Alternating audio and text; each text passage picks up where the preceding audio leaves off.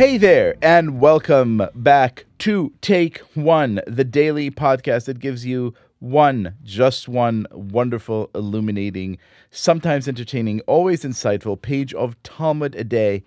And today, we are joined back by the rabbinic supervisor, the spirit animal, the great Oh, Lord. grand master of this here podcast, my friend, my teacher, my rabbi, Dovid Bashevkin. Hello. Okay, uh, it's it's great to be here, though. I gotta figure out a way to uh, lose the rabbinic supervisor uh, title. Uh, I don't know, man. I I, I hear uh, through the grapevine that you have recently been honored as your high school's most prestigious alum. my elementary school, yes, yes, yes. and I but I was not their first choice. Just to be absolutely clear, that's what sold me on it. He called me up and said. We want you to accept this honoree, and let's be absolutely clear: you were not our first choice, and that's what sold me. I said, "Absolutely, I'd love to be someone's number two. They said we're, we're, you're only here because Alan Dershowitz said no. Exactly, exactly. Okay, so as the very what was the school's name? South Shore Yeshiva. As the most as the second most brilliant graduate of the South Shore Yeshiva, uh, I hope that you could help me unpack a thorny and kind of complex issue uh, in today's Daf Daf 41. Um, I'm, I'm going to read for a while because this is a long and intricate paragraph, and then, and then you're going to explain to me the logic of, of what it is that we just read together. So the Mishnah cited a dispute with regard to the order in which one is supposed to recite the blessings when there are many types of food before him. Rabbi Yehuda says, if there is one of the seven species for which Eretz Israel, the land of Israel, was praised among them, he recites the first blessing over it. And the rabbis say he recites a blessing over whichever of them he wants. Ula said, this dispute is specifically in a case where the blessings to be recited over each type of food are the same, as in that case, Rabbi Yehuda holds the type of the seven species takes precedence, and the rabbis hold the preferred type takes precedence and a blessing is recited over it first.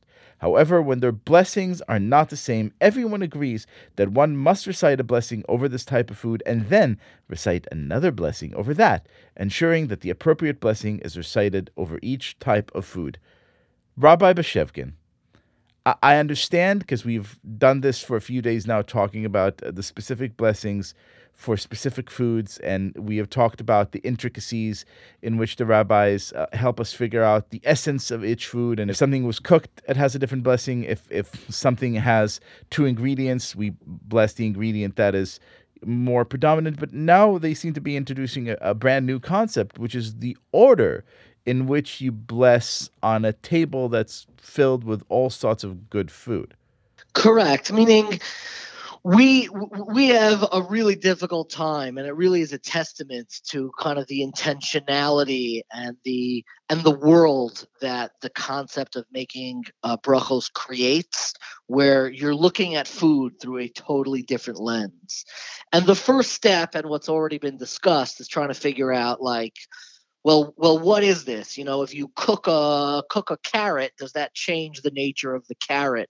If you cook you know uh, wheat and flour make it into bread how does that change the character of the food in terms of the bracha? But now we're almost taking another step forward and saying what happens when a you have multiple foods in front of you and secondly which the talmud brings up in the kind of the next lines a food that is comprised of multiple different things.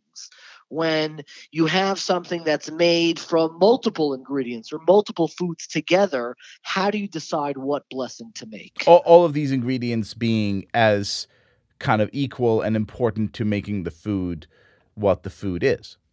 Correct. So, you know, one question is I go to a Thanksgiving dinner and there's this amazing spread and you've got, you know, beets and pomegranates. I don't know what they serve at Thanksgiving dinners. We we at, at our home on Thanksgiving, my mother would only buy an ice cream turkey cake that would sit in the uh, in the freezer until we we, we dug it up.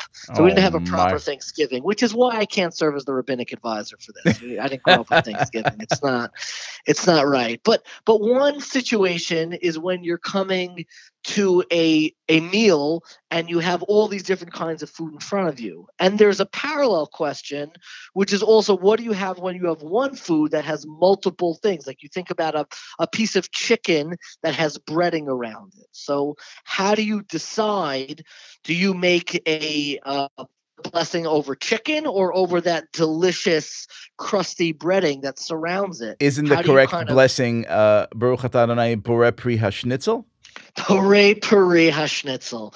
It is actually not, and I'm sorry to disappoint your your your listeners.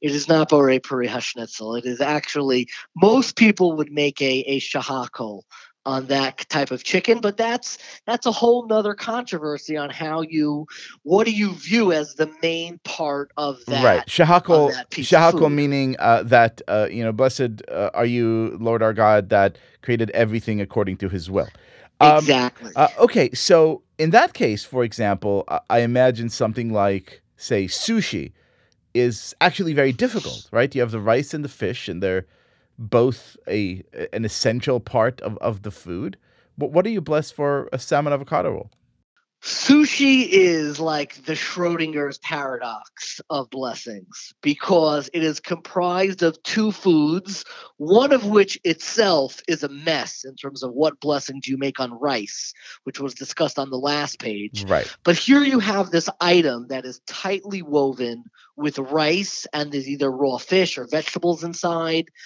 And you need to figure out it's it's kind of one entity. Should you be making one blessing over the rice and that's going to include the uh, the vegetables inside? You have to break your rolls all apart. And this has vexed this has vexed uh, rabbinic uh, rabbinic leaders and rabbis all over. What bracha do you make on sushi? Which is actually fascinating to me because the Jewish people and sushi in general have a very complex relationship in my eyes I would say almost a perverse relationship. I've noticed that anytime you walk into any type of kosher establishment, it could be a, a burger joint, a pizza parlor, no matter what it is, there will always be a section, a steakhouse, there'll always be sushi on the menu. this is the mystery of kosher establishments it is it is it is the great mystery and i would almost say as a rule of thumb if you're not sure if the pizza restaurant you walked into or the co- or the establishment you walked into if you're not sure that it's kosher look around and see if they randomly have a sushi guy if he's there it's probably kosher jews will stick sushi in a random pizza store um, that's serving pizza, fries. What's their third item on the menu? You better believe it's sushi. Is this because um you know, we are so excited by the thought of of having to have a long, intricate discussion about which blessing we need to say right now? I, I think it's I think it's that. I think a little bit is we love a complex halachic problem. It gets Jews excited. It builds up the appetite before you kind of bite into that slice. You want to really have a, a halachic conundrum to whet your appetite. I think it's because sushi came so late to the kosher world. I think that the kosher world can be measured in the history in terms of what item did they just discover or just make kosher. Like when I was when I was growing up, I lived in the kosher revolution of M&Ms and Oreos, which became kosher for the first time as a child, and it was like the, the, the gates of heavens opened up. And I was probably in my younger teens, maybe in the year 2000, late 90s, when sushi finally became kosher.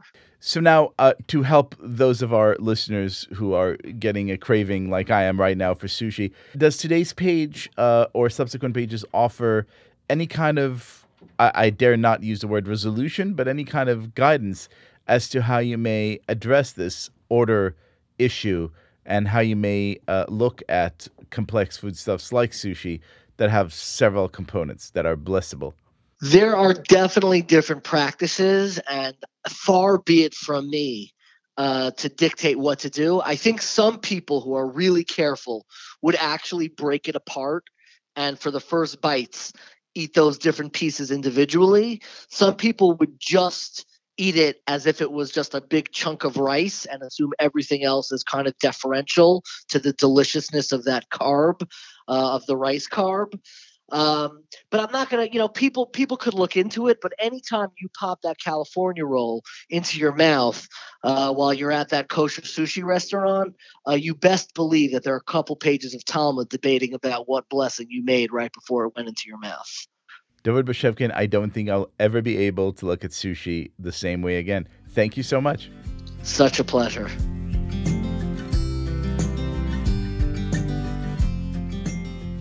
This has been Take One, a production of Tablet Magazine. If you enjoyed this show, please go rate and review us on iTunes or whatever platform you're listening to this podcast on. Each week, we'll be releasing new episodes Monday through Friday, covering the entire weekly section of Reading Daf Yomi. I'm your host, Liel Leibovitz. Our producer's Josh Cross. For more information, go to tabletmag.com slash take one or email us at take one at tabletmag.com. I hope we've made your day a little bit more Talmudic, and we'll see you again soon.